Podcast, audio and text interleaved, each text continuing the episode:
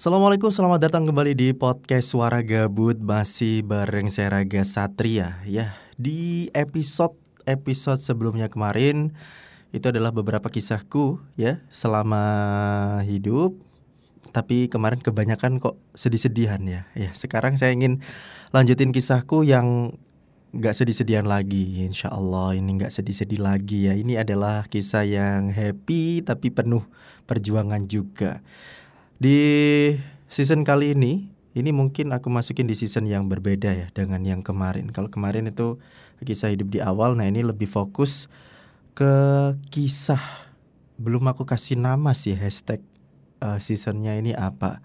Cerita cintaku atau uh, kisah nikah muda atau apa ya mungkin ah terserah nanti mungkin bisa dilihat aja sama teman-teman uh, nanti di postinganku jadinya seperti apa. Aku belum kepikiran juga yang penting rekaman dulu aja mumpung sempat. Nah, di season yang kali ini aku akan bercerita tentang pengalaman aku menikah. Jadi kalau kemarin ketika ditinggal oleh kedua orang tua, kemudian aku juga harus hidup sendiri, harus mandiri. Dan untungnya aku juga ada di pesantren sehingga Alhamdulillah aku masih bisa lanjut untuk sekolah ya sampai lulus SMA. Nanti aku juga akan ada season sendiri yang akan bahas tentang cerita pesantren, gimana kehidupan yang ada di pesantren selama aku di pesantren ngapain aja dan kehidupan-kehidupan yang mungkin jarang diketahui teman-teman ya ketika ada di pesantren. Selama 24 jam itu ngapain aja sih di pesantren?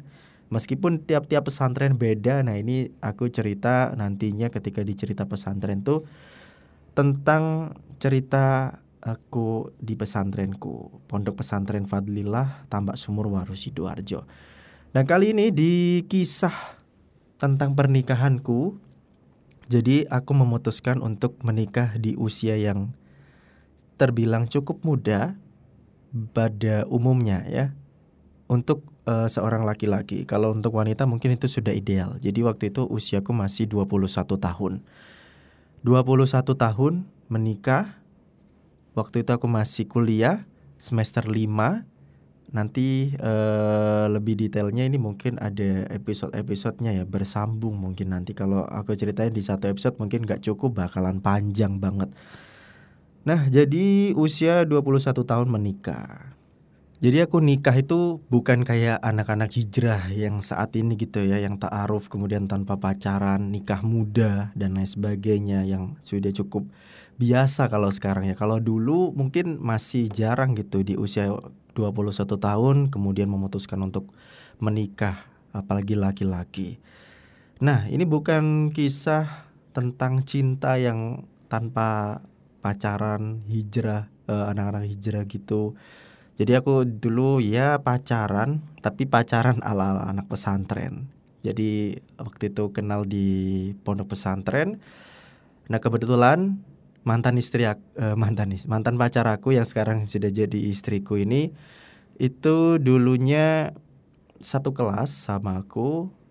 Jadi waktu itu eh, awalnya beda kelas sih karena dia anak baru Aku di pesantren waktu itu mulai dari kelas 1 SMP sedangkan uh, istriku ini atau mantan pacarku ini itu masuk di pesantren Fadlillah ketika dia SMA kelas 1. Nah, kalau istilahnya itu masuk di kelas intensif atau ataksifi ya bahasa Arabnya intensif itu. Jadi uh, dia masuk kemudian uh, kelas intensif itu kayak kelas khusus uh, ala-ala akselerasi gitu ya. Kalau di pesantren Gontor itu ataksif ya atau kelas intensifnya itu programnya 4 tahun. Jadi setelah lulus SMP kemudian masuk ke Gontor itu ada satu tahun khusus untuk mempelajari pelajaran-pelajaran dari kelas 1 sampai kelas 3 SMP yang ada di Gontor. Kemudian baru bisa lanjut ke SMA kelas 1 dan seterusnya sampai kelas uh, eh, 6. Nah, itu empat tahun program. Tapi kalau di Fadlillah di pesantrenku itu meskipun semua buku-bukunya itu mengadopsi dari Gontor, peraturan dan lain sebagainya, bahkan ustadz-ustadznya juga kebanyakan alumni Gontor termasuk kiaiku almarhum Kiai Haji Ja'far Sodik itu juga alumni dari uh, Pondok Modern Gontor.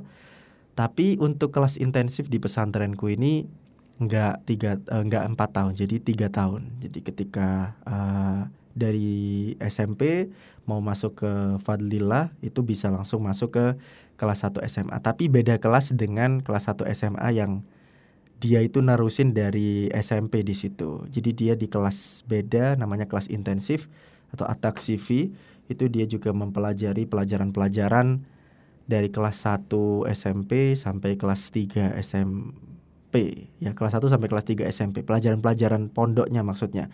Karena di pesantren itu ada dua mata pelajaran. Ada mata pelajaran yang tentang pondok pesantren itu yang bahasa Arab itu ada mutolaah mafudot hadis tafsir dan lain sebagainya. Dan ada mata pelajaran umum kayak PPKN atau kewarganegaraan kemudian bahasa Indonesia bahasa Inggris dan lain sebagainya.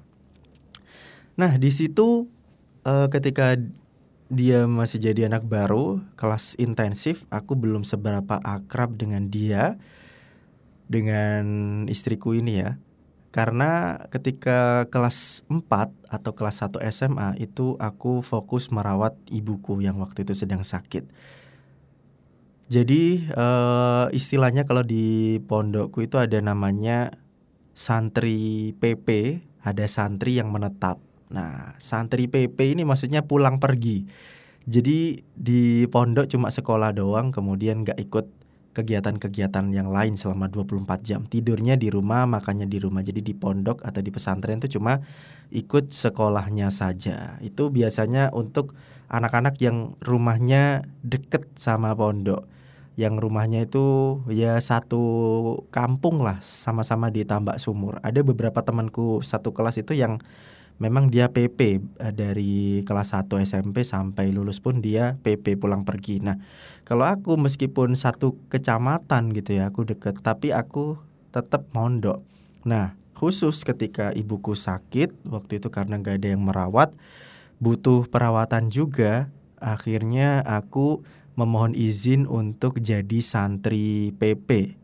Jadi pulang pergi hanya ke pesantren untuk sekolah saja. Setelah itu aku pulang makan juga makan di rumah dan uh, tidur juga tidur di rumah. Jadi ke pesantren hanya sekolah saja itu berjalan selama eh, nggak uh, sampai satu tahun sih. Jadi selama kelas 1 SMA mungkin beberapa bulan saja sampai akhirnya uh, mamaku meninggal.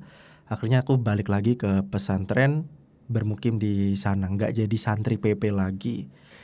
Nah, jadi karena aku juga belum seberapa tahu sama istriku ini tapi eh, konon kabarnya istriku dulu di pesantren juga banyak yang ngincer. Waduh. Sok-sokan banget ini kalau dia dengerin pasti kepalanya besar. Jadi ada beberapa kakak kelas juga yang ngincar dia. Mengincar ini maksudnya ya naksir ya. Namanya anak sekolah ya biasa ya. Meskipun di pesantren itu sebenarnya dilarang sekali untuk pacaran bahkan kalau ketahuan pacaran itu hukumannya nggak main-main ya, dipermalukan pokoknya. Tapi kebanyakan dan anehnya ya selama uh, di pesantren itu dilarang pacaran, kebanyakan undangan-undangan yang saya terima itu adalah teman-teman yang kebetulan sama-sama di pesantren Fadlillah atau Cinlok waktu itu. Nah, ya nggak tahu memang namanya jodoh ya, alhamdulillah. Oke, jadi di kelas 4 waktu itu atau kelas 1 SMA aku belum seberapa akrab dengan dia dengan uh, istriku ini.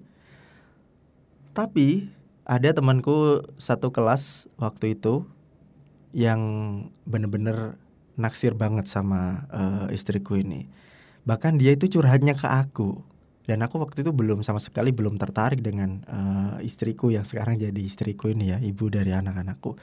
Nah, waktu itu jadi aku belum te, belum sama sekali belum ngelirik-ngelirik ke si istriku ini yang ada di pesantren. Nah, itu temanku itu ada yang naksir banget, dia bahkan curhat kemudian uh, gimana sih caranya gitu ya untuk bisa dapetin hatinya gitu aku bantu dia untuk dapetin gitu ya kasih step-stepnya aku kasih tips terus kebetulan si istriku ini orangnya pendiam banget, benar-benar pendiam banget, pemalu. Kalau jalan menundukkan kepala. Nah itu uh, salah satu faktor yang bikin aku suka waktu itu. Aku suka sama cewek yang nggak begidakan, apa bahasa Indonesia begidakan, yang nggak celometan, pokoknya pemalu, pendiam itu aku suka. Karena aku orangnya kayak gini, aku nggak bisa diem, aku orangnya usil, jahil. Nah kalau dapat istri yang sama-sama jahil sama-sama usil gimana nanti anaknya ya? Jadi aku memang suka yang yang tipe-tipe yang pendiam gitu soliha. Bisa jadi role model untuk anak-anak nantinya gitu ya nah jadi waktu itu aku bantuin dia uh, curhat-curhatan juga ke aku sampai akhirnya akhir cerita uh, singkat cerita bukan akhir cerita singkat cerita akhirnya sang istriku tadi ya nerima dia jadi pacarnya di pesantren. Nah, jadi pacaran di pesantren tuh unik ya teman-teman sobat gabut. Di pesantren ini gimana pacarannya? Ya gak usah dibayangin yang aneh-aneh, yang senono-senono, nggak nggak nggak mungkin bisa di pesantren. Di pesantren tuh pacarannya cuma surat-suratan, udah surat-suratan. Surat-suratan kemudian kalau ketika liburan mentok itu SMS-an dan teleponan. Udah nggak bisa ngapa-ngapain juga. Ya cuma gitu yang penting punya status aku punya pacar gitu. Kalau dulu itu belum belum ada anak-anak hijrah ya belum seberapa hit seperti sekarang anti pacaran dan lain sebagainya. Dulu meskipun di pesantren itu ya ya masih pacaran ngikutin budaya anak-anak sekolah SMA yang di luar sana.